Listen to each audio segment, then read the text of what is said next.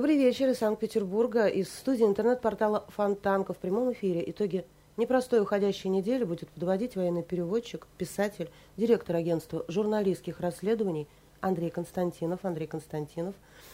А, Андрей Дмитриевич, добрый вечер. Добрый вечер. И я прежде всего хочу поздравить э, всех с тем, что э, наступило лето, вот такое вот э, холодное, необычное, необычное лето в нас, э, в нашем э, Санкт-Петербурге, когда, как, значит, шутка такая у нас есть, надо срочно надевать летний шарфик, летнюю шапочку и летнюю курточку с летними перчаточками.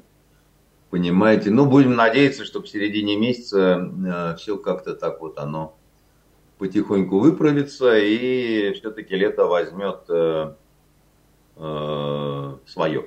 Так вот. Что у нас не будет холодного лета 2023. Кстати, завтра состоится э, Фонтанка Фест. Да, да и он э, обязательно люди состоится, да, поэтому всем внимательнее быть на, на западном скоростном, посмотреть, когда он перекрыт. Да, несмотря на ветер, дождь и э, невысокую температуру. Град, снег, э, Обещает цунами. быть людей. Да? Это Петербург.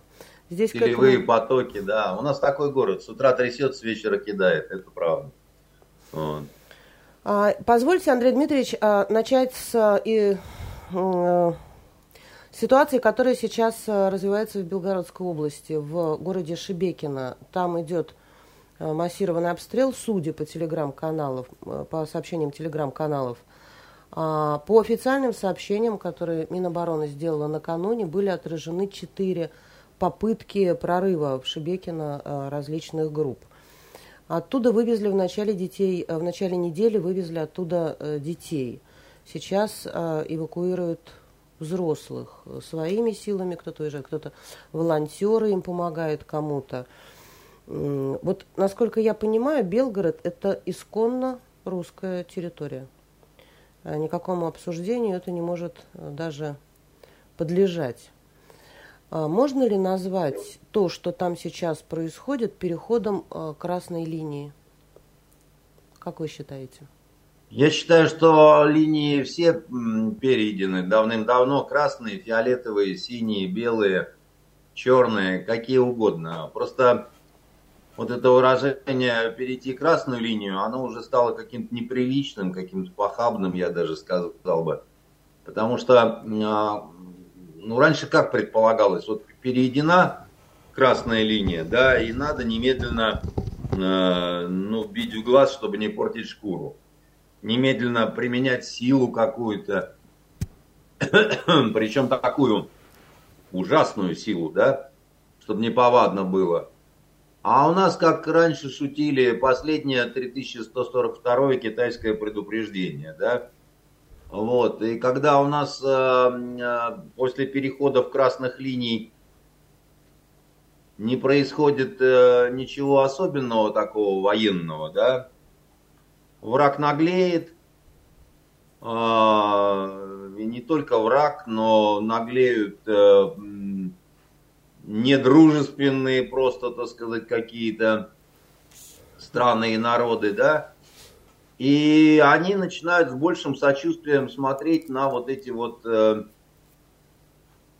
на вот эти вот э, откровенно террористические действия, э, которые позволяет себе не только украинский режим, потому что украинский режим, мне кажется, что это все уже такое на позапрошлой станции проехали.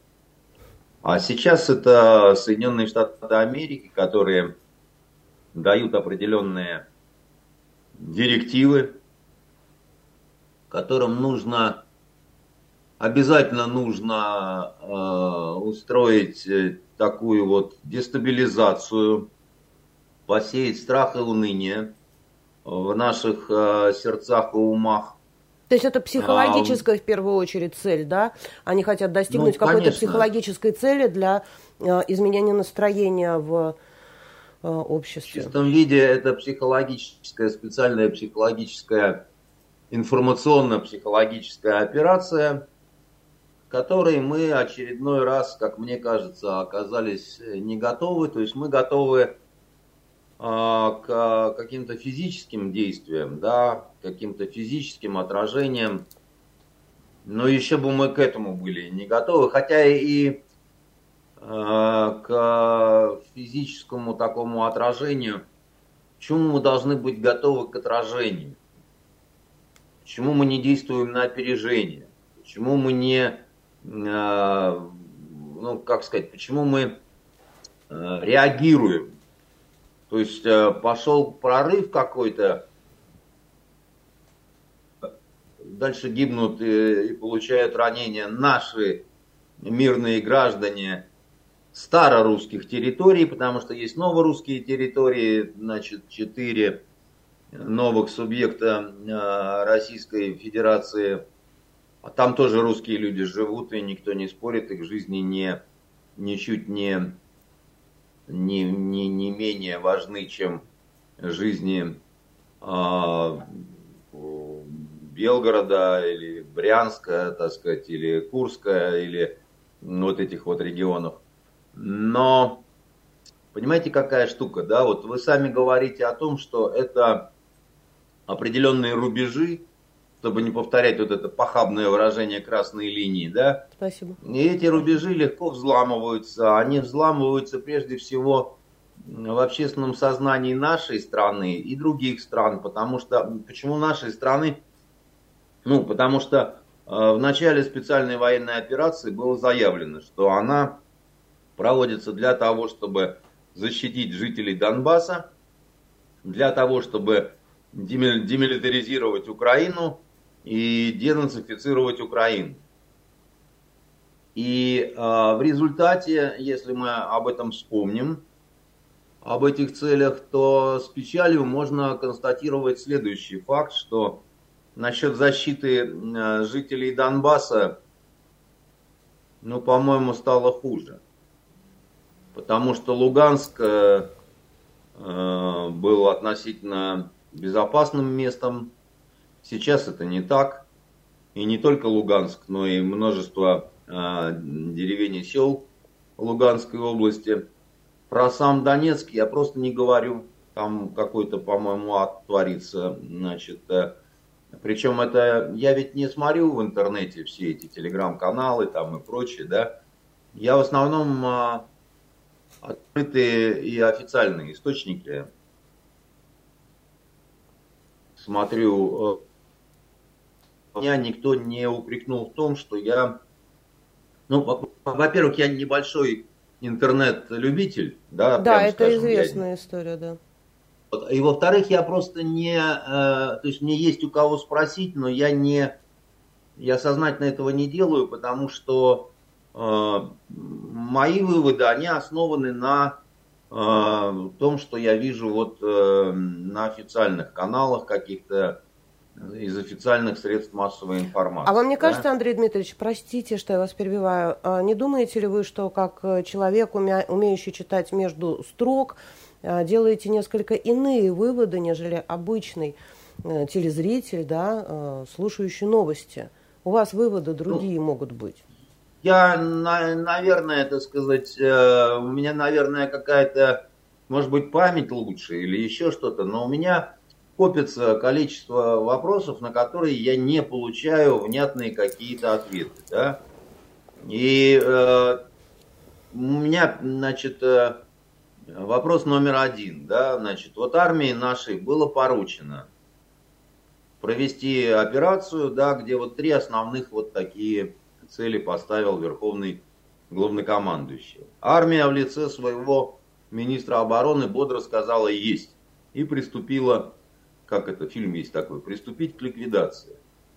В результате, как это, действий чудо-хирургов вот этих наших, да, вот, которые замечательные, храбрые люди, обоснованно получают награды, с этим никто не спорит. Только ситуация стала, как мне кажется, несколько тревожнее несколько хуже. Столкнулись да? с э, тем сопротивлением, возможно, которое не думали встретить. Да. Андрей да, Дмитриевич, столкнулись вот с сопротивлением, читала, которого а... не ожидали. Подождите, Лен, да, ну, вот, извините. ну, мы же, вы же задали вопрос, дайте мне на него ответить, э, иначе будет э, какая-то, так сказать, ерунда. Мы столкнулись с тем, чего не ждали, да, вот кто отвечает за то, что мы столкнулись с тем, чего не ждали? Мне кажется, что за это должна как минимум отвечать разведка. То есть разведка должна была сообщить разблюдовку сил и средств украинских вооруженных сил, и не только украинских, да, то есть с какой силой мы столкнемся, да, вот. А мог кто-нибудь и... тогда предположить, что им будут э, столько поставлять нового э, оружия и обучать их пользоваться там? Да, а до того, как стали поставлять и обучать, столкнулись с тем, э, что, э, как я понимаю, э, чего тоже не ожидали. Я прекрасно помню, как э, в начале с специальной военной Э, операции к украинской армии относились э, с эдакой какой-то вот э, чуть ли не иронией. Что сейчас, так сказать, мы размажем этих хохлов, и через неделю Газманов будет петь в Киеве, да? Кто-то не просто, так сказать, выбрасывал в общество такие идеи, да, так сказать, и, но вот так вот оно было, как бы, да, и а, этим руководствовалось в какой-то мере наше а, высшее начальство тоже. И второй момент, значит, который тоже столкнулись не с тем, чего ждали, это с настроениями внутри Украины. Причем здесь была откровенная даже уже подстава в отношении наших э, самых высших начальников, например, нашего верховного главнокомандующего, который говорил о том, что, ну, ладно, все, хватит, так сказать, э, он обращался к офицерам, да, генералам э, украинским, свергайте эту власть, значит, бездарную, да, берите власть в свои руки, в конце концов, проще будет разговаривать. Но никто не захотел ничего свергать. Это вопрос уже чуть-чуть другой. Это не вопрос в том, что надо считать, сколько танков, БТРов и самолетов. Да? Это вопрос понятия каких-то умонастроений. Это такая вот аналитическая разведка. Ее не обязательно даже вести, находясь внутри самой страны. А тем более здесь страна-то, которая, ну, как все говорят, один народ, один язык, все друг друга был, понимают. Был допущен... Отличить невозможно. Вербуй не хочу, агентуры должно быть много, на нее много должно было быть потрачено денег, результат ужасный. Совершенно справедливо вы все замечаете, но... Э... Но, но, но, но... но дело вот в чем. Я не просто справедливо замечаю. Лен, плевать всем на мою справедливость. Вопрос в другом. Кто понес за это ответственность? Я не Если за это никто серьезных... ответственность не понес, значит получается, что это признано нормальным. Я вот не могу при, по, принять в душу то, что это нормально. То, что кто-то, кому по, по, поручен был определенный, очень важный, да, вот разведка это очень важный э, такой вот э, участок работы. И все, кто занимались сбором значит, разведданных и анализом их, как военной составляющей, так политической составляющей, ну, они, получается, немножко обосрались. Либо объясните мне, что это не так. Либо покажите мне, что я неправильно это все понимаю, что на самом деле потрясающие успехи. Нам говорили, что там куча прорусских партий каких-то на Украине, куча прорусских движений, какие-то лидеры, какой-то Медведчук, какой-то Рабинович. Ну, вот нас будут встречать караваями какими-то.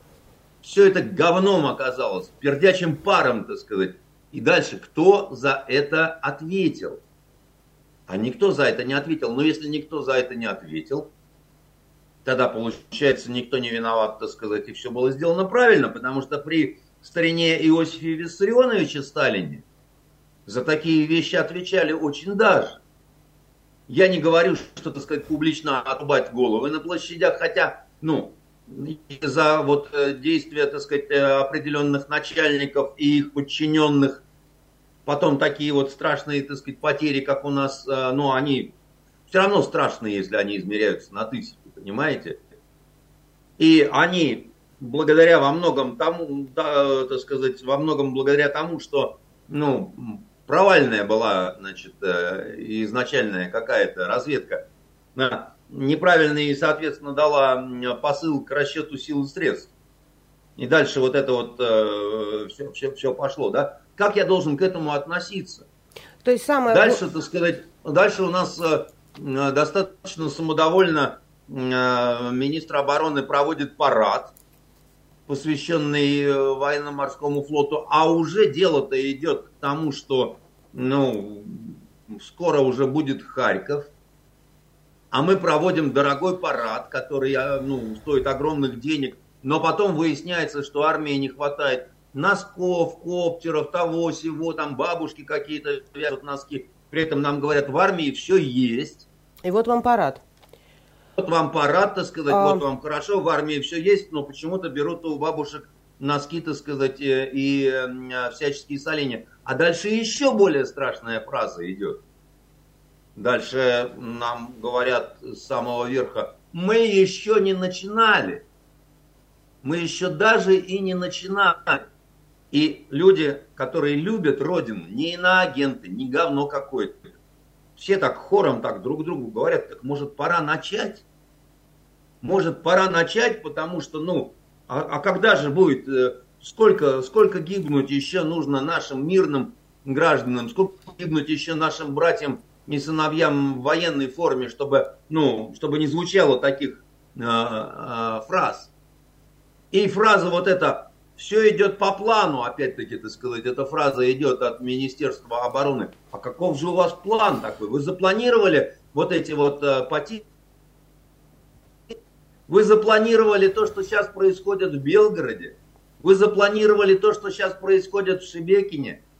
Вы запланировали рейд, который, так сказать, был там в Брянске. Вы объясните людям. Но вместо таких каких-то внятных объяснений, понимаете, которые очень нужны, Потому что, я вам скажу так, вот объективно, русская армия все равно сильнее.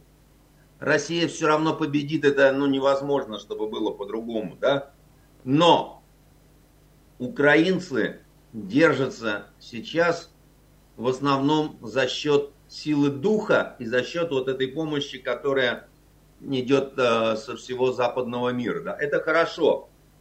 Танки их там пушки, самолеты, но умирают-то в основном украинцы. Вы, э... А чтобы умереть, а чтобы умереть в бою, нужна духмяность определенная, понимаете? Значит, им, значит, они по-другому оплодотворены словами своего руководства, своего, значит, Министерства обороны, или как там оно у них называется, да, вот по-другому, они вдохновлены, понимаете, так сказать, этим.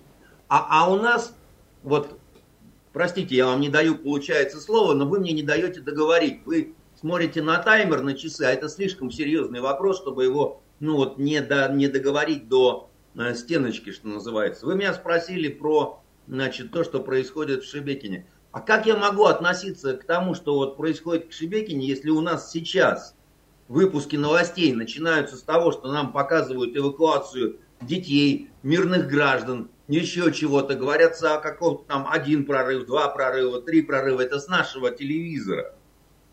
Не из соцсетей, где работает СИПСО сраная вот это вот украинская, да.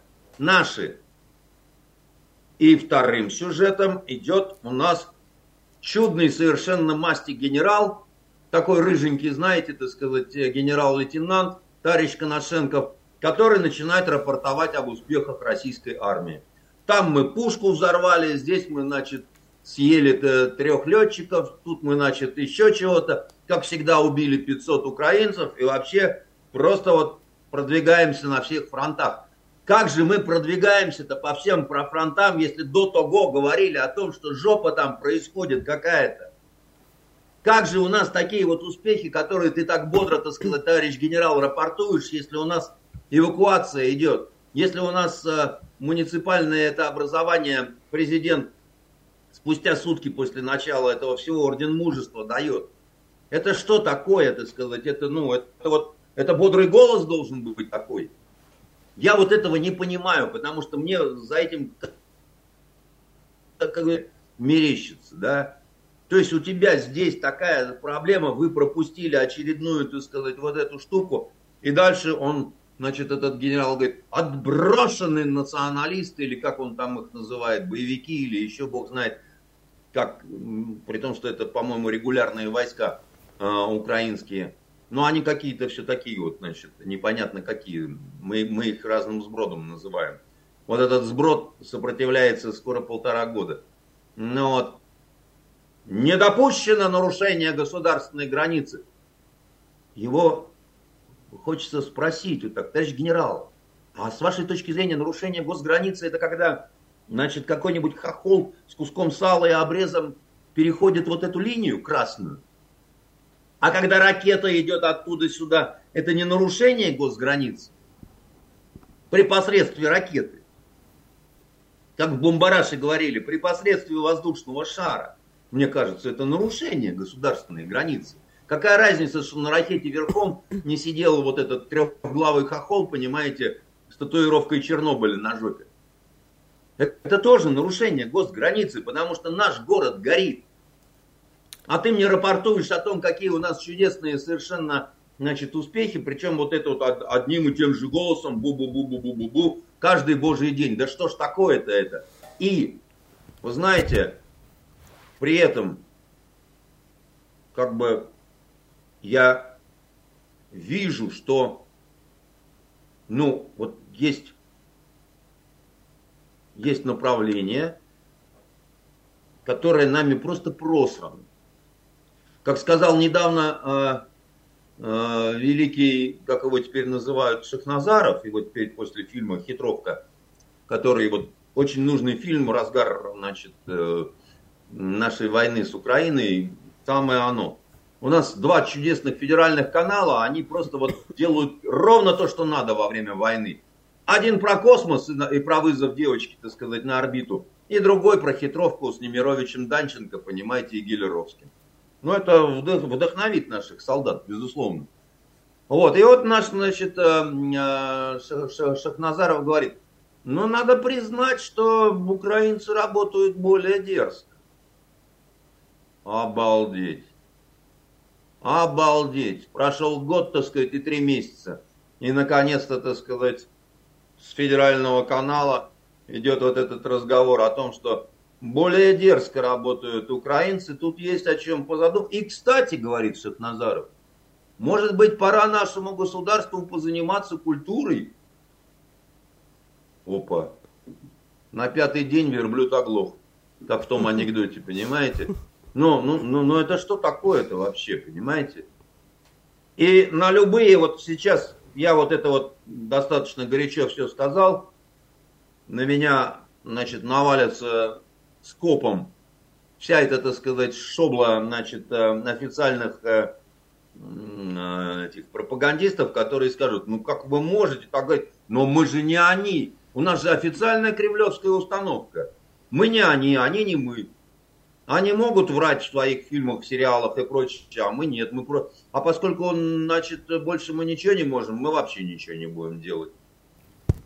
Понимаете, я же говорю, я, я прекрасно помню, это, это логика потрясающая. Мы однажды ловили маньяка, который убивал женщин, э, вычислял богатые квартиры по стеклопакетам, евро, евроремонтам.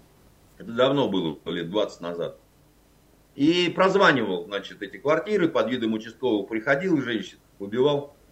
Его потом женщина же и поймала из наружного наблюдения, едва жизнью не заплатила за это. Повесился он потом на 14 февраля в крестах, значит, подох как собака, туда ему и дорога. Да? Не о нем речь.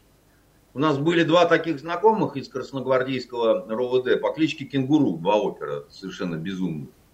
И когда, значит, оперов не хватало, а он прозванивал с телефонов автоматов, этот безумный, значит, враг, всех поставили, э, кого только можно, наблюдать за таксофонами, имея скудные приметы, значит, этого урода. И тут к нам очередной раз пьяные кенгурухи заявились в агентство. Мы говорим, а чего вы не дежурите у своих этих таксофонов? На что они, да, я много чего видел вот, э, в э, уголовном розыске и в ментовке в нашей, удивительного. Но тут они удивили, они говорят, а с наших вот два таксофона нам э, поручили, но с наших он звонить не будет. Я говорю, а почему? А мы их бейсбольными битами нахрен разнесли, так сказать, так что, так сказать, там все будет окей. Идеальный вот. план. Да, идеальный такой вот э, момент, как бы, да, вот. Здесь враг не пройдет, потому что проходить тут незачем совершенно. Ну, и, и дальше вот хочется, ну, вот э, просто сказать-то, ну, да, и прелестно, а Шахназаров говорит вот на, на этом ток-шоу, что пора там заниматься, дерзко работают украинцы и так далее. И Соловьев, значит, который ведет это ток-шоу, говорит, да-да-да, только это ж не ответственность господина Коношенкова. А чья это ответственность? Кто за это отвечает? Кто отвечает за то, что мы просираем хохлам все время, так сказать, это важнейшее. Понимаете, в середине 20 века важнее было взять город Орел, чем то, что Левитан об этом расскажет потом, через день, два или так далее. А сейчас можно не брать город Орел. Важно, что скажет об этом Левитан, понимаете? Итак, Мы всем... живем в информационное время. Уже давно. Так устроены. Любой терроризм устроен так, им не нужны жизни этих людей. Им нужен информационный выхлоп. Ну, кто-то до сих пор застрял в э, индустриальной эпохе, Андрей Дмитриевич. А, ну, вот... Кто-то застрял туда, так а... сказать, и пусть он там застрявший сидит со своими пресс-секретаршами, понимаете? Но э, я, я, я, так сказать, э, я согласна не, с вами. не желаю я... из-за его постности, неумелости и, и, и профнепригодности оказываться с ним в одной и той же жопе. Вот и все. И я не могу понять, почему наша верховная власть не хочет, вот как бы справился ты со своей работой, вот тебе крест Георгиевский, не справился, пошел вон отсюда на коту и рудник. У нас беспилотники долетели э, до Москвы, Подмосковья на этой неделе. По тем же самым причинам. Да. Потому что сейчас выйдет Шойгу, так сказать, и скажет, так а мы еще и не начинали даже. Поэтому беспилотники летают. А, а как с... только начнем, небо озарится, понимаете, бордовым и красным. Хорошо. Ну, что -то, С, что сын Дмитрия Рогозин, Алексей Рогозин, он директор Центра транспортного какого-то там развития технологий, э, транспортного развития технологий, э, сказал, что это совершенно новый вид беспилотников, доселе невиданный, и они не Э, их невозможно остановить э, вот этими средствами, которыми коптер останавливают и прочее. Минобороны сказала, что все-таки средствами радиоэлектронной борьбы они вывели из строя и панцирем, да? А, а почему они до Москвы-то долетели? Я вот не поняла. Вы как можете, человек ну, близкий к военному я, делу, да, объяснить? Я могу, сказать, э, сказать, что они долетели до Москвы не потому, что это какие-то суперновые такие, знаете, коптеры, такие коптеры, такие ужасные, да, вот и дьявол сидит на каждом крыле, понимаете, еще на хвосте. Ну, э, все, что создано человеком, скажу вам по секрету, человек может и разрушить. Если это толковый и умный человек. А до Москвы долетают обычно по тем же причинам, по каким долетел Матиас Руст. Помните такого? На Красной сказать, э, площади сел, да. И сел на Красной площади. Еще и не было тогда все, даже да. понятия дрон, коптер, Смоптер. Он просто прилетел и сел, а потом сел еще раз, но в тюрьму. И тоже генералы ходили там, мудями трясли и говорили, все же, знаете, это, это, долго объясняли, понимаете, как это, как, как в известной одной пленке, когда надо было дискредитировать одного руководителя, значит, Рубопа, и там а, сняли пикантную, значит, сценку в бане, с двумя проститутками, так сказать, этот э, руководитель, одна беленькая, другая черненькая. Но если вы думаете, что там был разврат, то нет. Потому что он и беленькой, и черненькой, значит, они как две, значит, мопсихи смотрели на него, а он им объяснял, почему он их трахнуть не может. А потому он говорил, что работа очень тяжелая, он постоянно в уставшем, так сказать, состоянии, поэтому может только вот э, разговаривать об этом, обо всем. На что э, генерал-начальник ГУВД, значит, снимая его с должности, сказал, да блин, что же это за значит, э, подполковник такой, который, так сказать, э, ни беленькую, ни черненькую трахнуть не может, понимаете? А только рассказывает, почему у него не стоит. Вот оно мне нужно, такой начальник. Понимаете, а, а, э, как, как, как вам сказать, можно долго объяснять причины, почему у тебя что-то не получилось. Это всегда можно, там, дул западный ветер, значит, жена дура устроила истерику не вовремя, там, у тебя соскочил пальчик, так сказать, еще что-то такое, понимаете. Но известное же дело, что поражение всегда остается сиротой, а у победы слишком большое количество отцов. Ну, это известное дело. Так и у нас, понимаете, вот любая какая-то там, значит, э, небольшая, но победа, и все тут немедленно, понимаете, дай, значит, награды папа. Причем я не уверен, что за каждый бой, даже если он был вот какой-то драматичный, да, нужно обязательно давать э, высокие награды. Понимаете, когда армия на фронте, ну, воевать вести бой. Это не что-то такое вот, э, э, это она для этого там и находится, понимаете? Да. Это мы скоро, так сказать, нашим товарищам полицейским за каждого задержанного гопника будем давать э, медаль за отвагу. Ну, теоретически тот же мог его порезать, когда он за ним гнался. Все, отважный мусорок у нас, понимаете, взял да задержал. А давайте ему орден мужества еще потому что потом у него там, у этого нашли какой-нибудь там Вальтер Ржавый, понимаете, в кармане. Да что там, герой Российской Федерации сразу. Ну, это же какая-то уникальная, так сказать, история, да, вот. Притом одним, как это, одним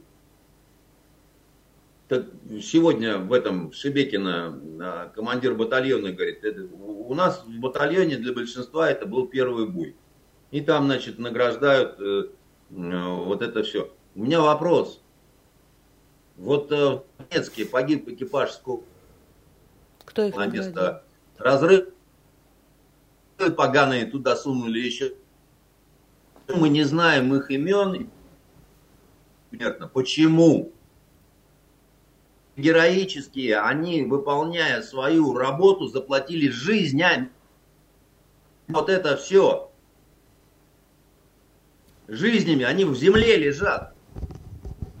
Кто препятствует тому, значит, чтобы они стали вот хоть посмертно героями, хоть детям их, так сказать, будет от этого, значит, какое-то слабое, но утешение.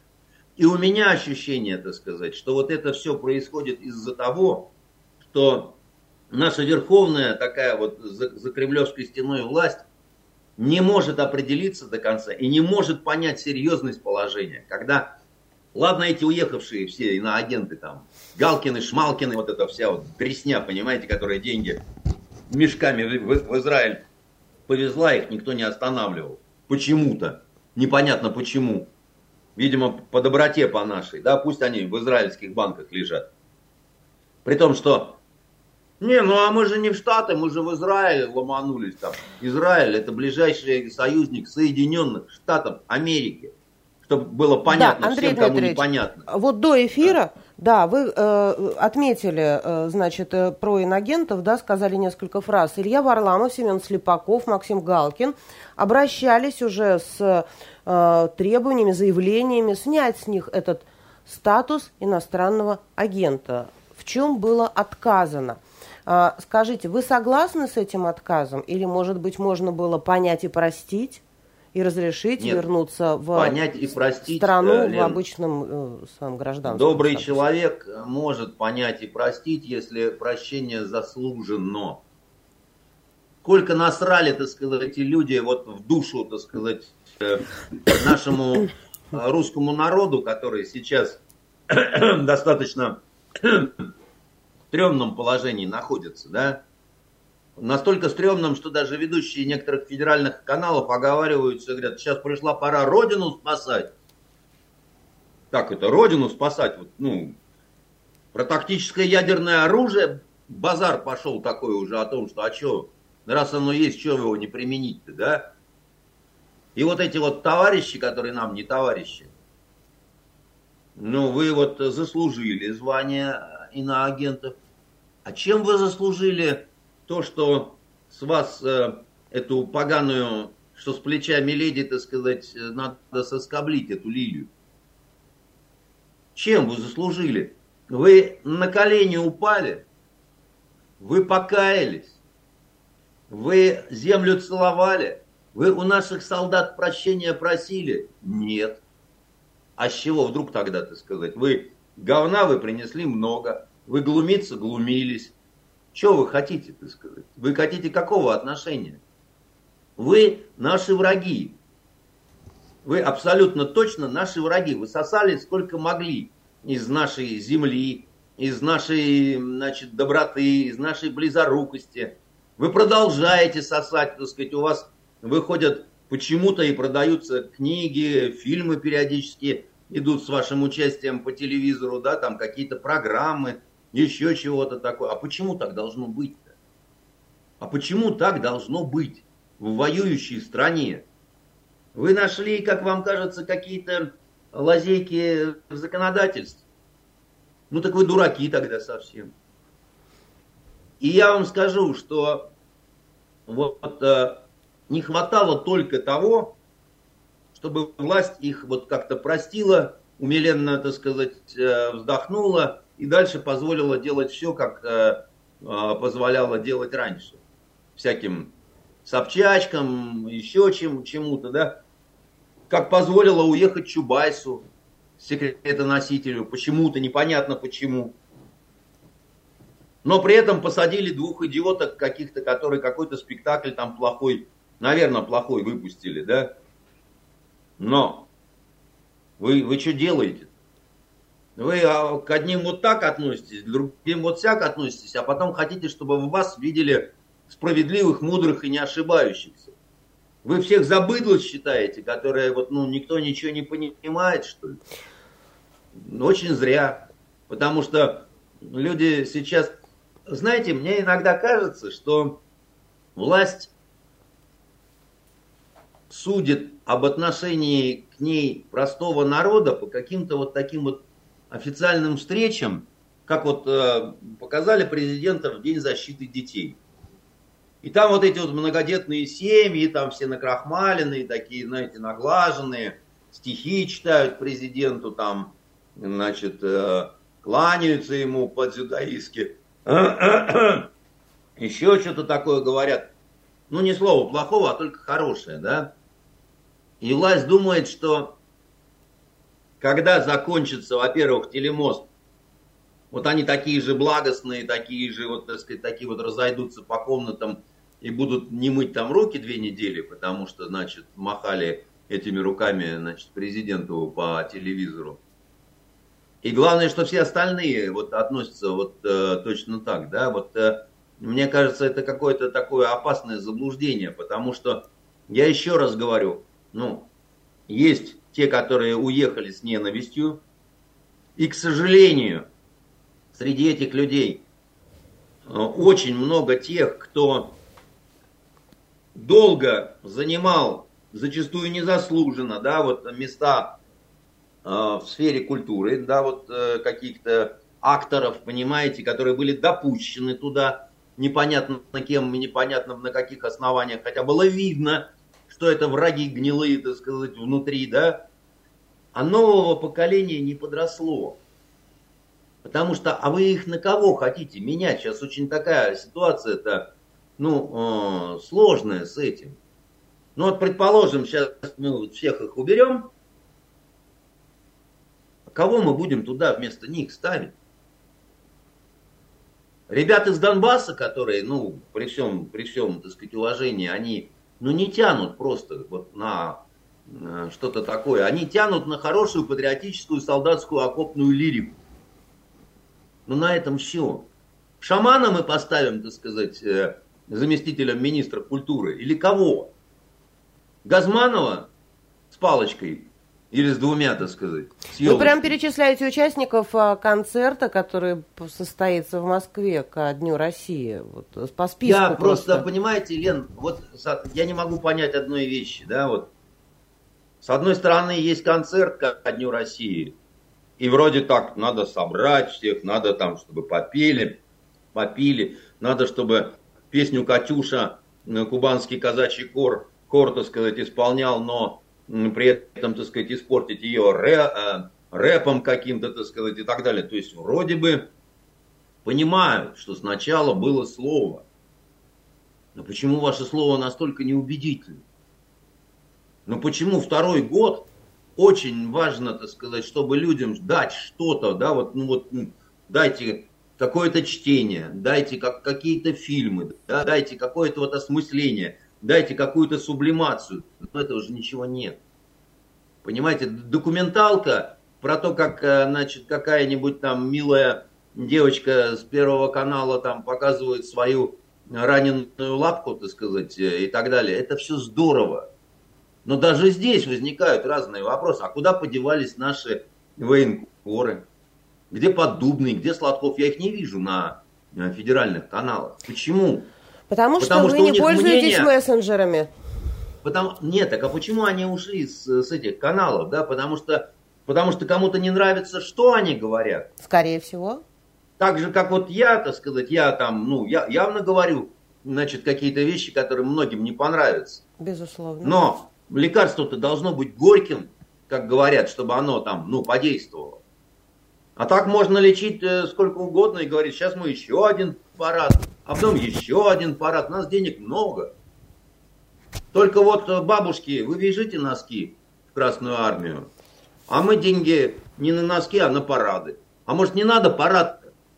Может обойдемся как-то? Может носко, носками лучше всех обеспечим? Ну, а потом, когда победим, так сказать, когда всю эту в порошок сотрем нечисть, всю эту бандеровскую, тогда сколько хочешь парадов можно, хоть каждый день. Сложно с вами не согласиться, Андрей Дмитриевич.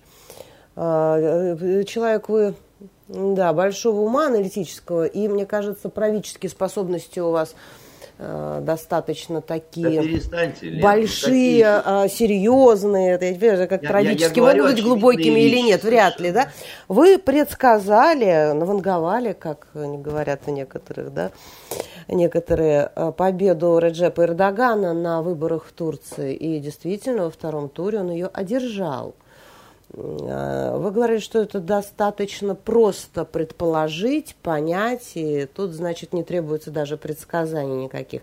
Когда... Да, я и говорил тогда, что я не предсказываю. Вы а, аналитик, ну, я понимаю. А, вот... Не, ну давайте так, Лен, я не кокетничаю, да, я это ребятам с «Комсомольской правды» говорил вот на нашей программе, они тоже там, вы угадали там, я не угадал ничего, да, вот, но есть таблица умножения.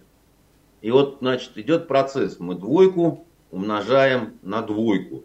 А дальше я угадываю, что ответ будет 4. А тогда еще Аган не отказался от своих 5%, Андрей Дмитриевич. А дело не в там этом. Там был один дело, неизвестный. Де, де, де, дело не в том, что кто-то там чего-то, так сказать, отказался, не отказался. У Эрдогана был огромный запас, это он отказался от части э, голосов, у него мог быть выше процент. У него мог быть и 56, и 60, так сказать, э, процентов. Но он не хотел этого, ему это было не нужно. Ему было нужно 52 процента, 53, 51 с половиной. Для чего? А ровно для того, что для чего и был нужен второй тур чтобы всем в морду ткнуть, кто только потреб... попробует свое хайло поганое раскрыть и сказать, что нарушения, вбросы, карусели, понимаешь, долой, даешь там, значит, э, оппозиция, выходим на площадя, у нас украли победу и так далее. Ничего подобного. У вас никто не крал, напряженнейшая борьба, показываем, рассказываем, ну, в честном бою. Вот, значит, в ходе нашей такой турецкой демократии победил боксер из синего ринга или из красного, неважно совершенно, да. И нет, ну подождите, наблюдатели были, были. Значит, недействительными сколько признано было э, бюллетеней сторонников Эрдогана? Да вы что? А кто признал, что они недействительны? Тоже сторонники Эрдогана. Да вы что? честнейшие люди, да? Ну как вы тут с этим будете спорить, понимаете? Не, невозможно.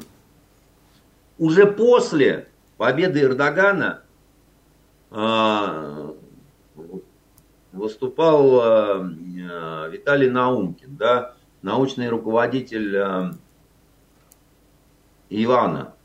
Иван это институт востоковедения Академии наук. Э, и, и, и, и получилось, что он говорил ну, практически все то же самое, что говорил я. Не потому, что он у меня сплагиатничал, да, а потому что, вот, ну, если ты врач, а не знахарь, да, вот врачу показывают анализы, да, и говорят, вот, э, дорогой врач, вот показатели такие-то, такие-то, такие-то, такие-то, так сказать, не могли бы вы что-то по этому поводу сказать? Он говорит, конечно, мог бы, здесь сифилис.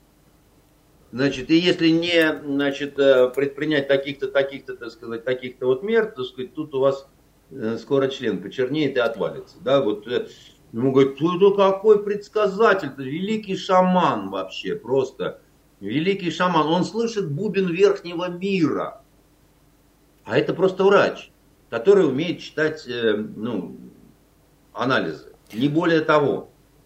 И вот востоковедение, в отличие от э, разных лженаук, это наука точная.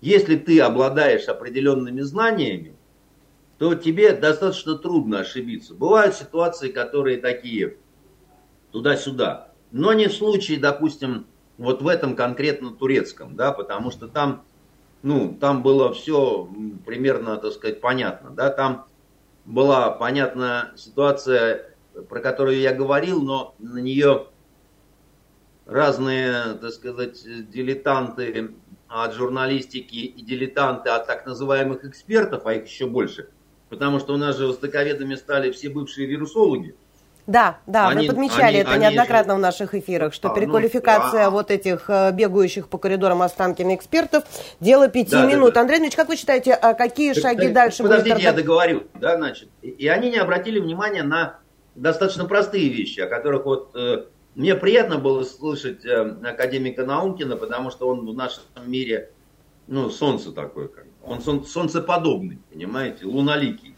Это выдающийся совершенно ученый, вообще-то на самом деле не политолог, не какой-то вот э, спекулянт, который вот э, бегает, рейтинг себе наращивает, да. Это реально всемирно известный ученый, востоковед арабист прежде всего, но он вообще, так сказать, этим регионом Ближнего Востока занимается всю жизнь и э, знает, конечно, его замечательно, совершенно намного лучше, чем там Европу, которую он тоже знает очень хорошо.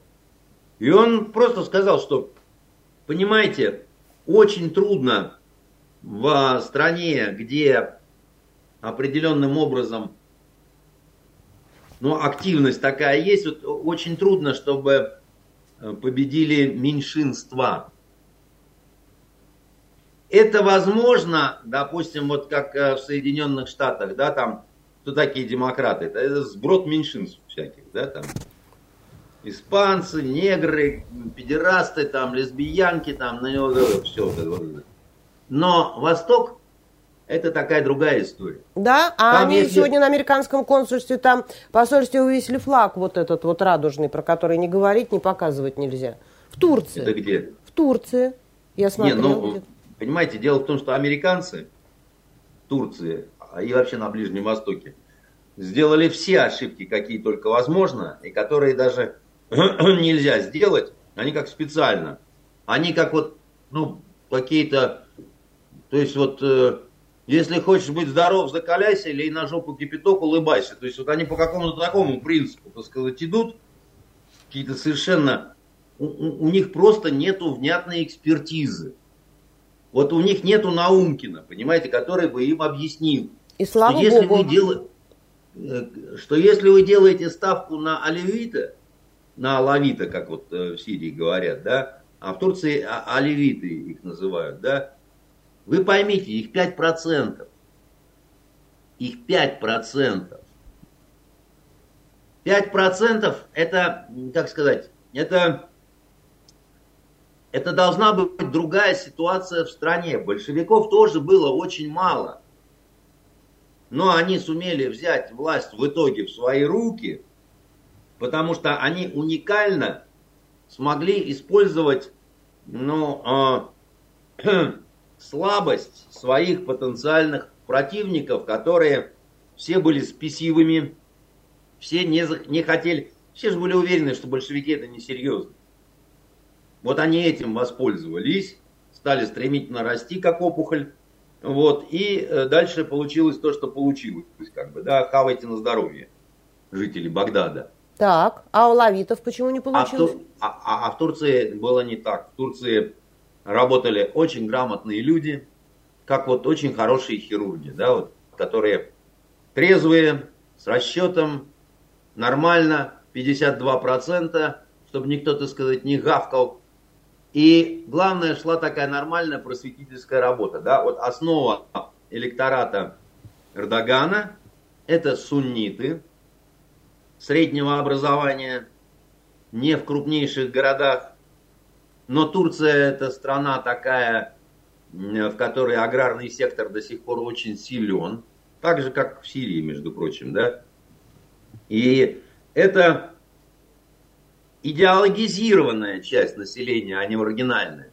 У них идеология братьев-мусульман. Запрещенных в Российской Федерации. Тем не менее, партия, так сказать, Эрдогана, это партия братья-мусульмане. Хотя она называется партия справедливости и развития. Ну, давайте вот не будем вот уже так вот, э, как сказать... Какие э, дальше... От того, что, э, вот с точки... от, от того, что кто-то этого не знает, это не значит, что так оно не есть, понимаете? Потому что это как э, э, в ГДР, там у них социалистическая единая партия Германии. Это коммунисты были. А то, что они по-другому назывались, так сказать, это, ну, как, как вам сказать, да, можно кленовым листочком хозяйство прикрыть, а можно липовым. Андрей Ильич, как вы думаете, вот э, Эрдоган будет придерживаться своей политики прошлой, да, когда он успевал на трех стульях сидеть одновременно, либо что-то изменится вот с этим его третьим сроком? Менять ему поздно уже, что бы то ни было. Потому что годков много уже, так сказать, парню. И а может, хочет давлеет... прощальный аккорд какой-то мощный? Может такое быть у восточного да, человека? Да, но над ним давлеет то обстоятельство, что весь его предыдущий путь был весьма и весьма удачным. Так зачем же тебе, так сказать, грубо говоря, там э, менять э, любимую таверну, которой ты ни разу не отравился, да, значит, на непонятно какой ресторан, который непонятно какие люди держат, да, так сказать, и где там тебя накормят каким-то говном, да, он не будет этого делать, так сказать. Он ни разу никогда не проигрывал, Эрдоган. Он шел, так сказать, верной дорогой. Он пока всех победил. Он на своего бывшего друга, простите, э, этого, господи, как его, беглого-то этого, ой, проповедника. Дюлена? Сидит в штат... А? Дюлена, которого тут? Дюлена, да, так сказать, он его победил. Хотя казалось бы э, изначально, что Гюлен сильнее у Гелена больше ресурс. Э, Гюлен обладал э, поддержкой Запада, да, так сказать. И, то есть пятое, десятое, да, ничего не вышло. Да, он оперировал а... к той части э, общества, да, которая живет, ну, в принципе, к молодой более. И такие ему весьма приятные вещи предлагал, привлекательные. Но это же был это 2015 кто? год. Гюлен. Ну, он ну, же такой про, э, про, просветская Юлиан... такая история у него, да, но был у них 2015 год, когда всех взяли и по тюрьмам разбросали, и на этом все закончилось. 16 год, вы имеете в виду мятеж, да? Да. Вот этот, который... Да, это в 16 году было, значит, э, а, они поторопились. Это был фальстарт, это было все плохо подготовлено. Это Запад очень э, невнятно по-дурацки выступил его надо было либо добивать Эрдогана, либо помогать им. Ну, дубли теперь Они им не... никто не даст э, снять. А, Андрей Дмитриевич, значит, вы, вы считаете, что политика Эрдогана, скорее всего, будет той, которой он придерживался до вот этих вот выборов, то есть э, и с нами, он, и с Украиной. Нет, не совсем и, так. Нет, не совсем так. Он будет немножко торопиться со своим проектом «Великий Туран», потому что времени у него не так много, а остается раз – и второе, наш Владимир Владимирович, который, в принципе, так сказать, на международной арене вот э, сильный достаточно игрок, он это, я думаю, понимает и будет э, на, на этих струнах эрдогановских играть, с учетом того, что тюрок в нашей стране очень много. Понимает, ба, пожалуйста. А, в Санкт-Петербурге на этой неделе э, появилось видео, его ФСБ распространило, закрыли школу Гулсадова и Вознесенского проспекта. А, Сулейман Жалар какое-то ответвление, и тоже там упоминался Великий Туран. А, учителя, некоторые из них проходили обучение в Турции, просто в полном пансионе занимались с детьми, а, которых наши мигранты туда, в эту частную школу на углу Садова и Вознесенского отдавали. А, произошел скандал. Это не первая школа, это не первая Это школа. первая школа со скандалом, потому что родители одного ребенка привезли его в больницу, у него были синяки, там ссадины и всяческие следы побоев. И, соответственно, врачи сообщили куда надо в полицию. Это такая нормальная практика у нас э, в стране. Это все поводы. Я знаю. Я знаю. Деле, Меня интересует Великий Туран, Сулейманжар, Петербург, Сулейманжар в Петербурге. А это зачем? Это уже отсюда учить для того, чтобы там Узбекистан потом прийти? Мне непонятно. Ну, подождите, значит, э, э, сколько узбеков у нас в Питере? Мне кажется, полмиллиона точно есть. Да это вы занижаете, я бы так сказал, понимаете?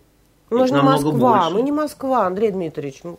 Москва, но больше намного, понимаете? При том, что точное количество вам никто не назовет. Таджиков меньше, да, значит, э, а узбеков, ну, почти под миллион. Они тюрки.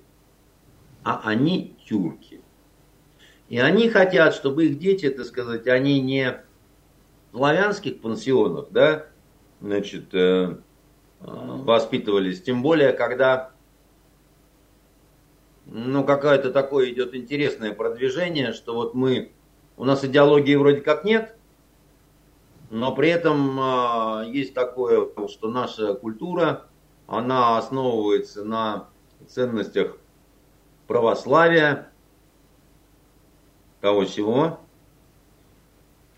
Основы религиозной грамотности, вы понимаете, в большинстве школ либо какие-то священники, от которых щами пахнет – либо, либо вообще ничего. Потому что вы не найдете тех, кто нормально смог бы преподавать. А уж где взять и кто пойдет э, слушать э, э, историю ислама? Кто будет это читать? Ну, так, нормально, чтобы это было без вот э, экстремизма какого-то. Кто оценит, так сказать, этих людей? Кто оценит их принадлежность к значит, какому-либо течению, либо к какой-либо секте, опасной, не опасной, так сказать, и так. Кто поймет, э, чтобы вот выслушать курс, э, насколько он а, опасный, не опасный с точки зрения влияния, да, вот на, на воспитание ребенка, да, вот на это сложнейшие вопросы, которые, ответ на которые, я уверена, вы знаете. Вот этот Сулейман Джалар в Петербурге. Это зачем можем... Великий Туран в Петербурге? Мы не можем совладать с тем, чтобы снять какие-то нормальные фильмы русские про нашу русскую войну на Украине.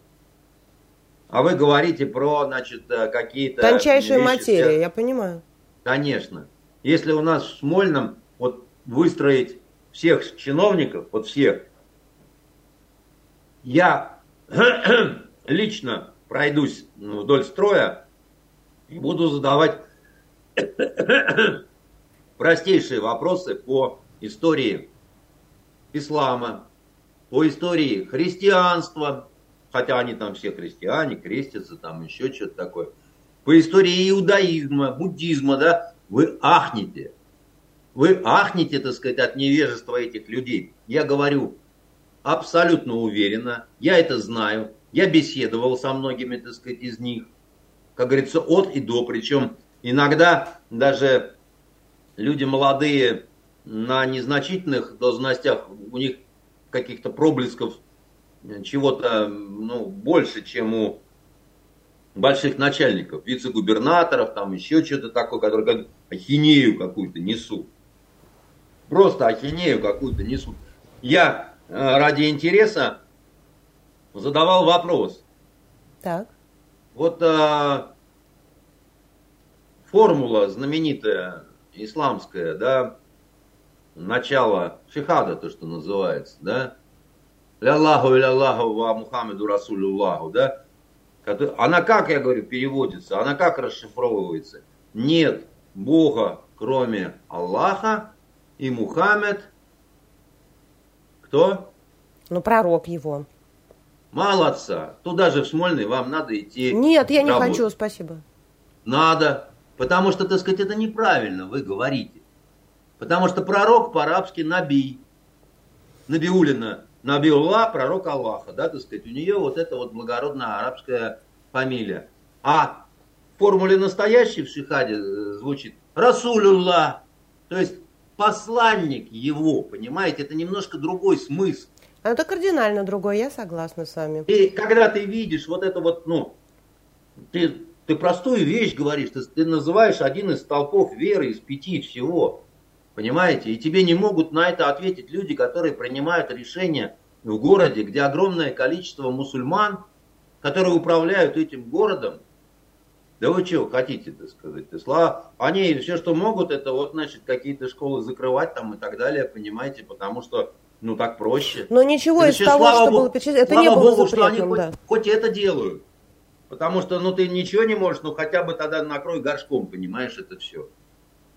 Ну, просто, да?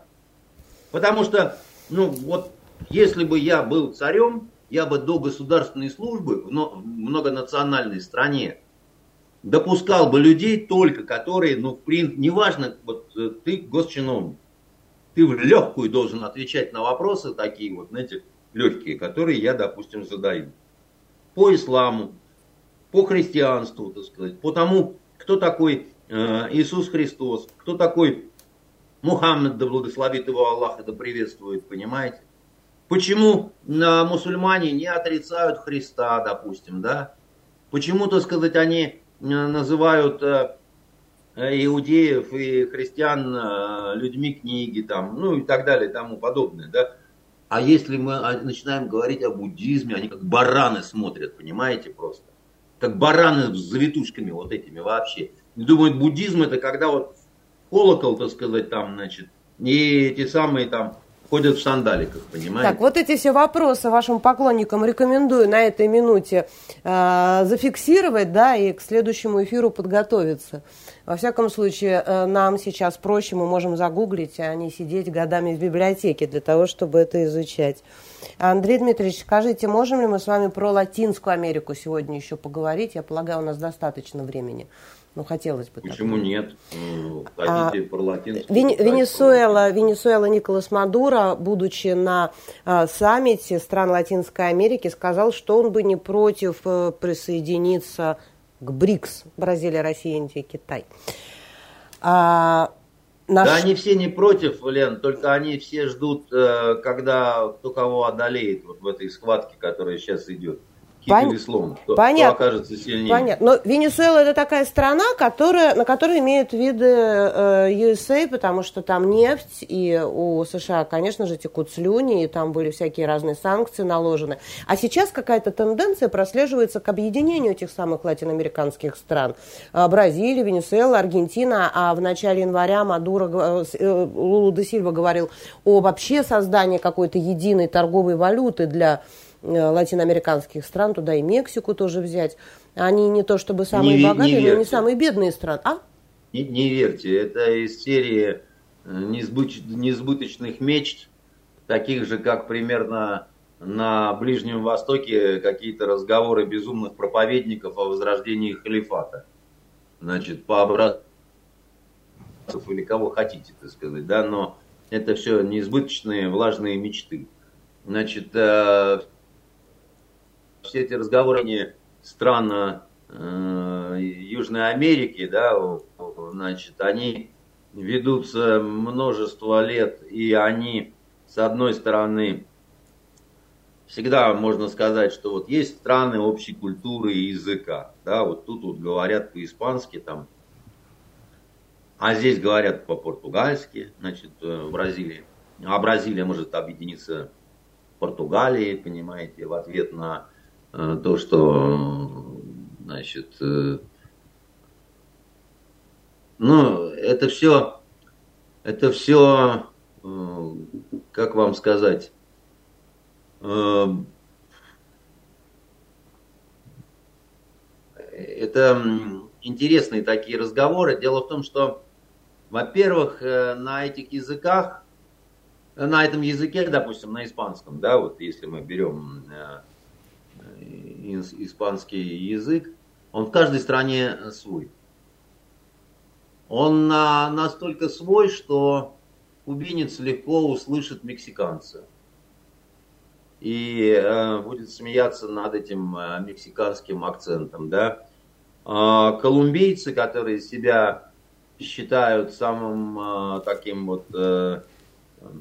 Ну, мы же Колумбия, да, так сказать, мы же страна, где вот э, в наибольшей такой чистоте сохранилось э, старое испанское такое вот, знаете ли, э, у нас же даже название нашей страны, оно вот от э, так далее, да. И э, Колумбия, вы думаете, когда-то договориться с Аргентиной или с Чили или с Венесуэлой? У меня большие, поэтому... В Колумбии свое направление бизнеса, им и так хорошо, наверное. У них э, сложная современная история, сложная история 20 э, века, где полно беззакония, переворотов, э, коррупция совершенно своеобразная, не похожая на европскую, западноамериканскую. Почему? Коррупция ну, потому везде что коррупция. там, а, потому что там а, а, очень большое влияние оказывали Соединенные Штаты Америки, которые ко всей вот этой Южной Америке относились как к, к своей такой фазенде, к своему такому заднему двору, где, во-первых, им можно все что угодно, ну, приезжать, бухать, долбиться, так сказать, наркотой, во-вторых, через них можно вести вот этот свой в Америке, что вы, что вы, что вы, что вы, так сказать, у нас тут, знаете, со времен бутлегерства, а это все в прошлом. У нас все очень чисто, знаете, вот все так, это самое. А у нас не чисто, когда мы бизнесом занимаемся, понимаете, вот в Колумбии, да, там сначала создаем фигуры типа Эскобара, сначала создаем, значит, антикоммунистические отряды, да, а потом а, начинаем объяснять, что деньги э, для внебюджетного финансирования нужны, поэтому международные наркокартели нужны, поэтому нужно... Э, ну, в этом Штаты целиком, да, знаете, до прихода Штатов э, в Афганистан там несколько десятков раз было меньше нарколабораторий, чем когда вот американцы, как побитые собаки, уходили из Афганистана. Очевидно, это было связано с тем, что они не умели э, бороться э, значит, с наркотой. А мне мой э, друг генерал-полковник Каулов, он был заместителем службы по нашей по борьбе с оборотом наркотиков, он рассказывал, он же ездил а, а, в Афганистан, взаимодействовал там с америкосами. И он говорит, я предлагал разработки операций. Он говорит, ты не представляешь, на каком уровне я это предлагал. Я, говорит, никогда не мог понять, а почему, значит, э, все ужасаются, соглашаются, но только ничего не происходит. Пока, наконец, я не понял, какой я дремучий дурак, так сказать, и почему, собственно говоря, этого не происходит. Я говорю, мы, мы знаем, здесь лаборатория, здесь лаборатория, здесь пути, здесь то, здесь все, так сказать, войсковые операции, так сказать, он разрабатывал. Те говорили, да, это вот, слушай, Коля, ты круто придумал все. Ты подожди, ты подожди. Сейчас тут такой вопрос сложный. Ты подожди. Вот, значит. Э, и дальше получалось это, а, а что ждать-то?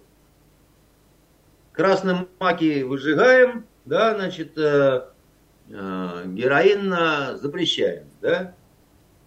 Что такого-то военного, понимаете? Вот, ну, э, я же говорю, что все, что создано человеком, человек разломать может еще проще. Если люди создали, э, понимаете, сеть э, наркоимперий, ну вот по всей, если мы берем э, Южной Америки, да, она везде, во всех странах. Везде есть гирилья, эти безумные партизанские отряды, да, с которыми там идет борьба, значит, одновременно, э, при том десятилетиями, десятилетиями идет борьба. Был один э, сериал, я забыл, как он назывался, именно колумбийский, очень интересный, э, про, не про наркотики, а про гражданскую войну. Э, вот я советую через интернет найти, так сказать. Он в, в этом, в Netflix шел несколько лет назад. Я, я только забыл, как вот он а, называется. Про да? гражданскую войну про... в Колумбии, а он какой? Он а, штатовский, он испанский, какой? Нет, нет, нет, он, он колумбийский. Колумбийский, прекрасно. А, да, да, да, это они, они сами сняли. Они сняли его в рамках программы. Они же пытались прекратить вот это Э, значит, все кровавое э, специальной программой, когда они объявляли мир, партизан устраивать на работу. Кого в супермаркет э, маркировщиком апельсинов, там, кого еще куда, да, ну потому что если человека э, взяли, украли партизаны, там ему было 7 лет, потом он 20 лет воевал, он идеальный солдат, там вот как раз про такого, так сказать, который ничего не умел, кроме как вот э, убивать, так сказать. Но убивать он умел здорово. Так, что, так сказать, никому не снилось, потому что он больше 20 лет выживал в джунглях. Ну, хошь не хошь, да ты чему-то научишься, даже если вот тебя специально не обучали там чему-то, понимаете? Вот как убить и как выжить, ты научишься за 20 лет, да? Ну, либо тебя убьют. А если ты выжил, как бы, да, на такой войне, значит, то э, и, и, и, и он такой честный сериал, такой необычный очень. Он, он такой заставляет задуматься, да. Вот. Э, мы плохо знаем историю южноамериканского континента, мы плохо знаем, какие страны между собой воевали. На какой стороне, например, сражались бывшие русские офицеры, которые там оказались иммиграцию, кто создавал в каких странах профессиональные армии, да, значит, э, там тоже очень интересная э, роль, допустим, с одной стороны русская эмиграция, с другой стороны, ну, Аргентина это вотчина арийского духа, да, так сказать. Все И итальянцев бежали. немножко там. В 40, нет, в 45 году после разгрома Рейха, да, Значит, целыми колониями немцы. А, это да, это да, это я согласна. И а, да. а, почему все-таки, Андрей Дмитриевич, рано говорить, что тенденция к объединению, которая прозвучала на саммите латиноамериканских стран, я понимаю, что на саммитах много чего звучит, и это просто так декларируется и не обязательно к исполнению. А, но здесь как-то они все-таки собрались и объединились, планируют не участвовать в санкциях против Венесуэлы. А, э, называется... Ключевое, ключевое слово... Аббревиатура БРИКС называется. Это не а. говорит о каких-то свидетельствах к тектоническим, может быть, даже сдвигам? Нет? После всего, что американцы учинили с Венесуэлой, да, значит, э, со всеми этими лже президентами там, значит, какими-то там непонятными, э, со всеми заморозками счетов и так далее, как только Америка проснулась, где же брать дополнительно нефть, э, со всей вот этой трескотней южноамериканской, но Мадуро пошел на переговоры с американцами. Это первое. И второе. Мы когда говорим про Южную Америку, там, про Венесуэлу в частности, мы почему-то считаем, что мы туда вот э, влезли как альтернатива Соединенных Штатов больше всего. Да? А, а гораздо больше влезли китайцы. И у них были гораздо более серьезные инвестиции. А, и а, поэтому там ситуация очень сложная. Вот, уступать свои какие-то места Китай не собирается. Там, где он есть, так сказать, он там есть. Ну вот, а, поэтому я не, я не думаю, что они всегда передерутся. Они передерутся, потому что при объединении... Латиносы вы имеете в виду? Да, конечно. При любом объединении нужен единый лидер какой-то. Вот мы объединяемся, и дальше, значит, вот мы выбираем кого-то. Этот кто-то, пусть временно, но будет наш такой вот э, единый президент. Вот тут вот начинается полная, так сказать, ерунда. Смотрящего выбрать не смогут с их темпераментом и историческими смогут, всеми. Никак, э, значит, да. понятно, Андрей Дмитриевич. А еще, вы знаете, э, один момент, просто очень коротко. Я понимаю, что вы не любитель разных цифровых историй э, высокотехнологических, но а, любопытно сегодня, любопытная на этой неделе новость Федеральная служба безопасности высказала айфоны следят за россиянами. Они установили, что на тысячах айфонов, э, принадлежащих русским э, в России и за рубежом, имеющим отношение к определенному роду деятельности, заслан вирус, который следит за владельцем гаджета. Э, как... Это все протухшая, значит, многовековая новость. Значит, не на тысячах, ни на каких, вот, а на миллионах, на десятках точнее говоря, на, с каждого айфона, абсолютно с каждого, да. Так. То есть каждый айфон легко сделать таким наблюдающим шпионом дистанционно и прослушивающим устройством одновременно, даже если вы его выключили. Вот. И причем это случилось все много-много лет назад, до разоблачений Сноудена, а, вот, э, до всех вот этих вот э, новейших каких-то потрясений.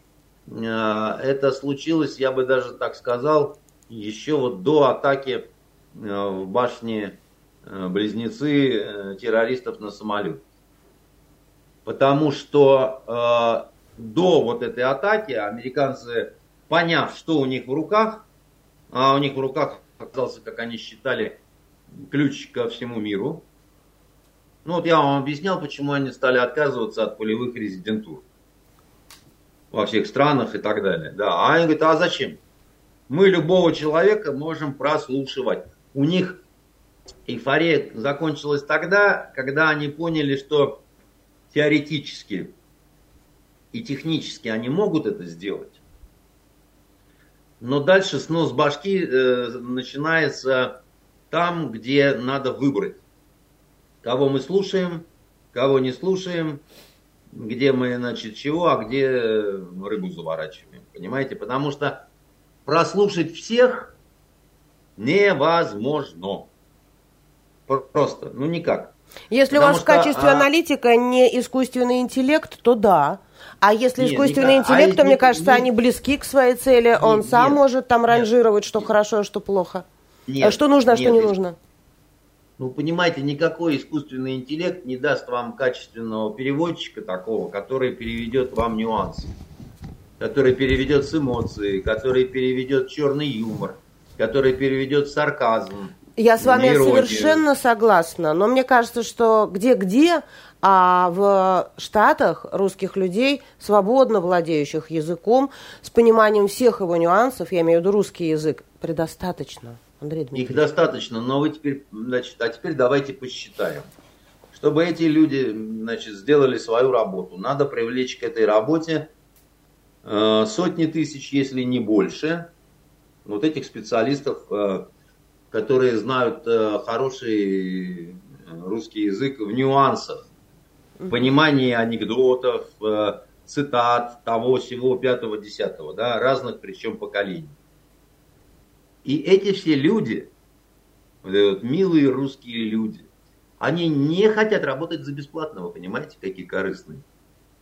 Они хотят только за деньги. А денег таких нет ни у кого. Понимаете? Потому что кроме, кроме того, что русских слушать, надо слушать узбеков, э, надо слушать, э, да даже в Питере. Знаете, самая безопасная связь айфоновская в Питере, это на узбекском языке. Два узбека разговаривают по айфонам, им не страшно ЦРУ. Они они могут очень долго, так сказать, разговаривать. Так сказать, То есть каждый и... должен завести себе по личному а, э, гражданину Узбеку. Узбекистана, который будет переводить да. русскую речь на узбекский, и да, а, у друг, с другой стороны будет такой же личный переводчик. А, Андрей да. Ильич, а зачем тогда вот ФСБ как приложение достал... к айфону. Такой вот узбек в тюбетейке, понимаете? Кстати, хорошая идея, имеющая вполне там, со всеми делами. А... Вот, и ты ему на ухо там говоришь там, Сюсин-Пусин, он там, а да, да, да, да, вот это, понимаете. Зачем там, чекисты эту пыльную новость достали, стряхнули и нам вывалили на этой неделе? А, чекисты. Они же ничего просто как, так не делают. Что они хотят? Как э, в этом... Хотя бы намекните. В любимом, в любимом э, фильме «Корона Российской империи». Понимаете, Бора это мои друзья из ЧК. Откуда? Из чрезвычайной комиссии. Понимаете? Ну откуда же я знаю, что там э, э, в головах у значит, чекистов э, происходит? У них все время что-нибудь происходит, понимаете? Я не уверен, кстати, что это они вот эту новость вынули, а, так сказать, и так далее. Да? Но вообще, так сказать, новости существуют для того, чтобы было веселее жить. Понимаете? Вот э, было жить скучно, а теперь стало жить весело. Веселенькую новость на этой неделе подбросил и Минкульт. Они исключили из экспертного совета, там из экспертного совета, который ответственен за господдержку как раз э, господдержка, то есть ну, выделяемые деньги для съемок новых фильмов, сериалов и э, всего того, о чем вы говорите нам в каждом эфире, необходимого да, для понимание мира, в котором мы живем, а, человеку, обывателю. В общем, из этого совета исключены Алексей Учитель, Владимир Хотиненко, известнейшие наши режиссеры, а Константин Эрнст и многие-многие другие э, действительно э, понятные и известные каждому россиянину люди. Зато в совет вошли депутат Государственной Думы, актер Дмитрий Певцов, ну это мы знаем, глава медиахолдинга «Красная звезда», режиссер Алексей Пимуанов и два представителя РПЦ, там разные фамилии, я не записала. А что это все значит, Андрей Дмитриевич? Я только вот замечу про деньги. 11 с небольшим миллиардов на этот год запланировано, как раз субсидии на создание фильмов и прочих произведений искусства. Ну, я не знаю, Масло. может быть, кто-то где-то наверху, так сказать, э, э, кулаком стукнул, а может быть, эти люди просто сказали, ну, надоело уже, сколько ж можно. То есть Эрнст пришел, сказал, не хочу больше деньги распределять. Не хочу больше. Глава не центра больше... партнершип пришел, сказал, не хочу деньги распределять. Но это странно. Ну, так сказать, э, не знаю. Почему, я не знаю, мне трудно говорить о связях этих людей. Мне трудно, например, а, объяснить, почему там на первом канале или на втором канале такое количество странных людей работало, получая большие деньги, которые впоследствии оказались иноагентами. И почему никто с руководителей этих каналов ни о чем таком не спросил. Да? Вот ты работаешь обычным ментом, да, значит, ты работаешь там, начальником РОВД и у тебя там ряд сотрудников оказывается маньяками, да? А тебе говорят, ну, бывает, с кем не бывает, там, ну, что да? Нет, у ментов введена личная ответственность. Если ты пригрел маньяка, значит, ты и сам маньяк. В общем, такая достаточно понятная логика. А, но у нас э, в стране такая логика не работает. Потому что э, она понятна для каких-то примитивных людей, типа меня. А люди сложные, они вот э, считают, что, допустим, на государственном канале Россия по вечерам, вот в это сложное время, должен идти фильм «Паромщица». Восемь лет спустя. Или там «Паромщица», там «Берега мечты» или еще чего-нибудь, понимаете, там бред какой-то натуральный совершенно. Почему они нас кормят паромщицей, вот, а при этом на этом же канале выходят эксперты насупленные. Ой, Андрей Дмитриевич, ну, пожалуйста. И говорят, Ваши зрители, они не, э, не этих экспертов смотрят, а вас. Не-не-не, подожди. Они говорят, пора всем осознать. Надо всем переходить на военные рельсы. А я вот думаю, на военные рельсы это когда паромщицу закрепят. Или когда всех во френче оденут, но паромщица будет идти. Я, у меня нет ответа на этот вопрос. Понимаете? Я не знаю, почему э, Добродеева значит, э, не освободили. Или он вообще входил или не входил в этот совет. А Эрнста освободили. Да? Я не понимаю, это э, награда или это неудовольствие какое-то. Да? Вот. Не, меня, я не могу это объяснить. Тем более новая министра культуры, она вроде выходится с Первого канала, понимаете? И как такое вот можно учудить в отношении человека, который там, ну, как это, был твоим канальным папой, да, мне непонятно, допустим, да. Ну, значит, там какие-то присутствовали, значит, э, ну, проще, конечно, там учитель. Ну, у него жена без спроса в космос улетела, понимаете. Ну, вот не будет летать э, в наше сложное время. А, а вот Эрнст, он а, заведует крупнейшим таким вот, э, я бы сказал, холдингом, который очень важен, вот как некое такое вот идеологическое тяжелое оружие, да, ну, если, да, это даже не обсуждается, конечно. Если бы что-то там такое вот тяжелое шло, как бы, да, хотя там, кроме вот этой страшной, значит, э, программы большая игра где умные люди очень пожилые выступают и... Ну подождите, значит... какая большая игра? А экспроприация ваш сериал, он разве не по Первому каналу шел? Нет, он, э, я не знаю, где он шел. А мне казалось, сейчас, по... он, сейчас он пойдет... Мне кажется, по Первому он шел, Андрей Дмитриевич. Слушайте, ну когда это было? Я про сейчас говорю. Ну сейчас я вообще не знаю, что, потому что я, к сожалению, все время э, работаю в это время, когда идут самые интересные, э, значит, наши все произведения киноискусства. А, лишь бы не получилось, как в башне Крылова, да, про музыкантов, как не садитесь, все не годитесь, а, может быть, что-то изменится, но в этом я не уверена. А, вы знаете, кстати, что сегодня Татьяна Буланова замуж вышла? Ну что, порадуемся за Татьяну, вот, э, и Э, она милый совершенно человек такой.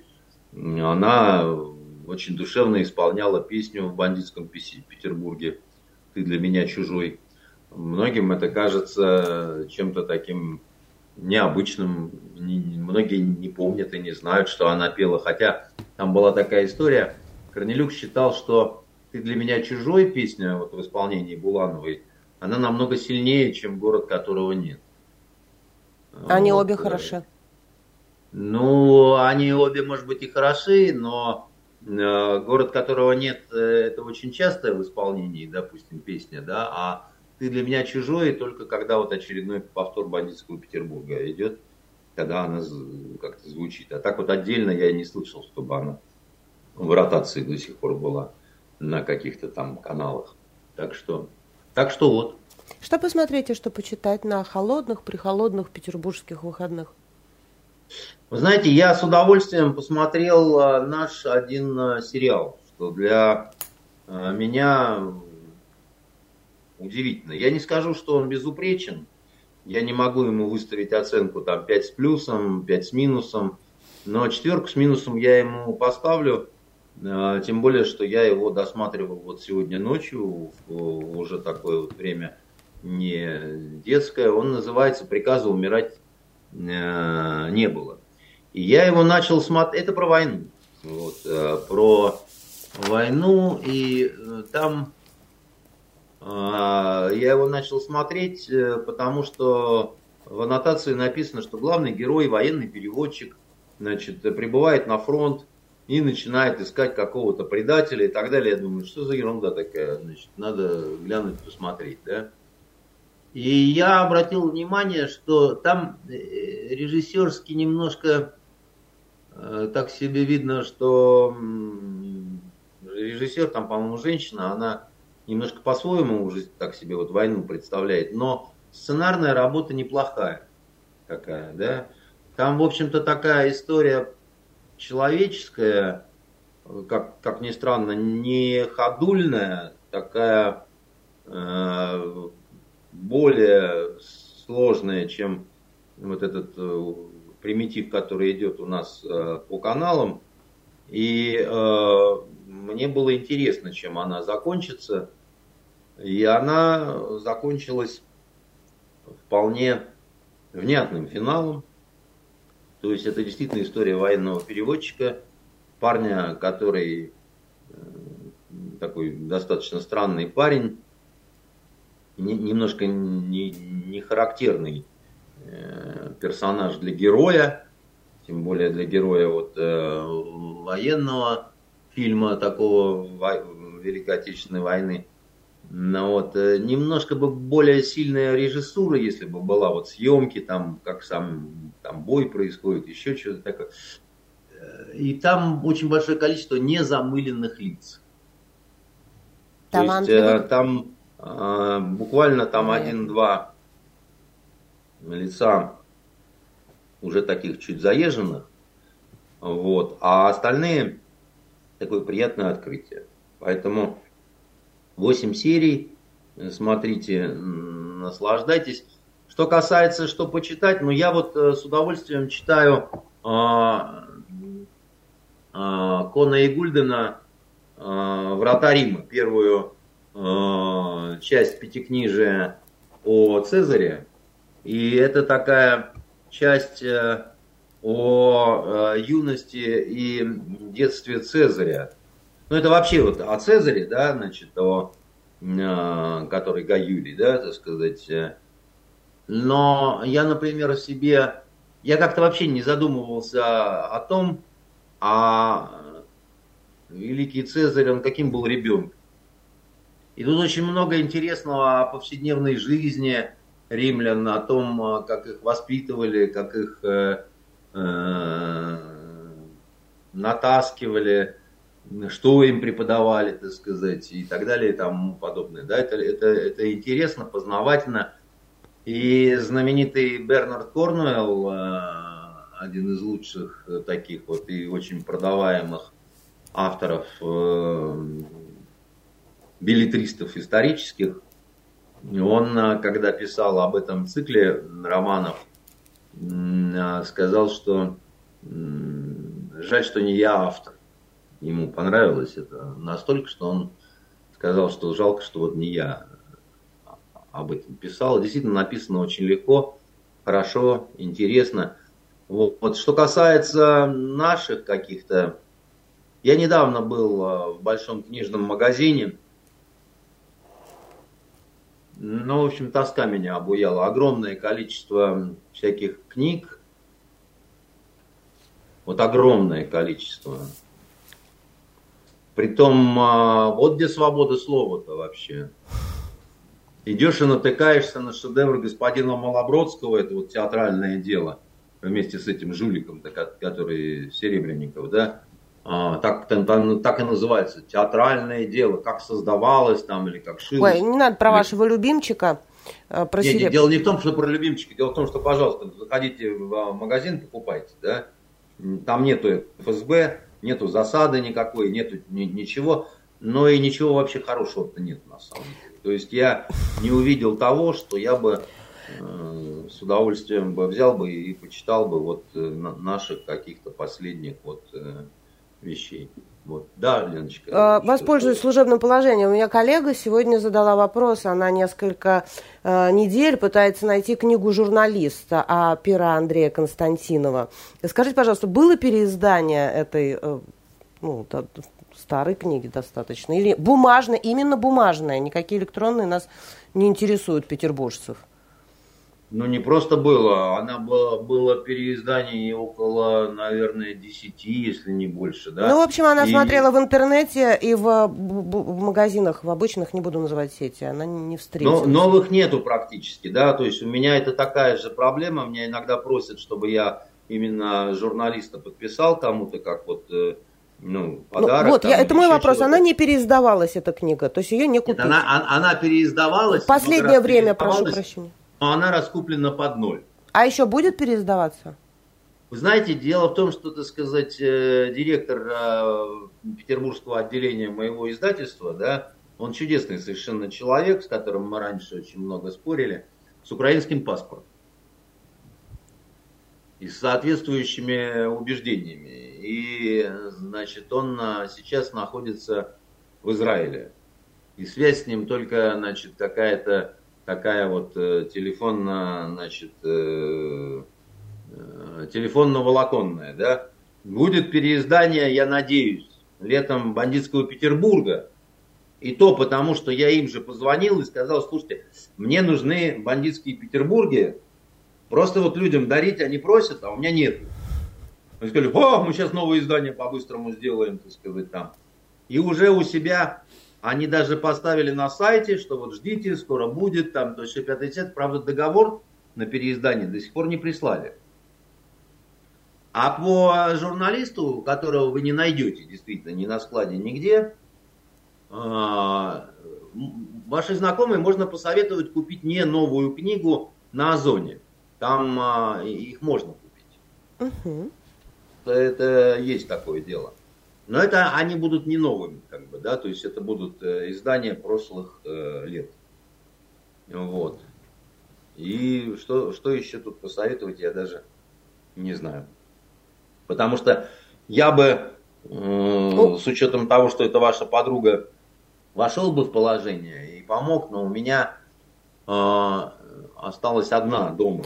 Андрей Дмитриевич, я не в этом смысле хотела воспользоваться служебным э, положением, безусловно. Я просто хотела уточнить. Если мне изменяет память, у вас общий тираж, тираж там порядка 20 миллионов книг, и все равно их не купить. И мы каждый раз советуем, что посмотреть, что После почитать. После преодоления этой цифры я просто перестал считать. Перестали да, считать, что посмотреть, что почитать. Ну вот почитать каждый раз хочется, да? Приходишь в магазин, нету. Поэтому я и задала вопрос, когда будут переиздания э, ну, популярных э, самых ваших произведений. Ну, Ведь будем надеяться, что будут. Читатель, а как зритель, это... он голосует рублем, ну, 20 миллионов, это, как вы говорите, не кот чихнул. А, спасибо Выясняется, что для некоторых кот именно чихнул, понимаете? И даже договор не присылают. Это были итоги да. недели с Андреем Константином. Увидимся в следующую пятницу. До свидания.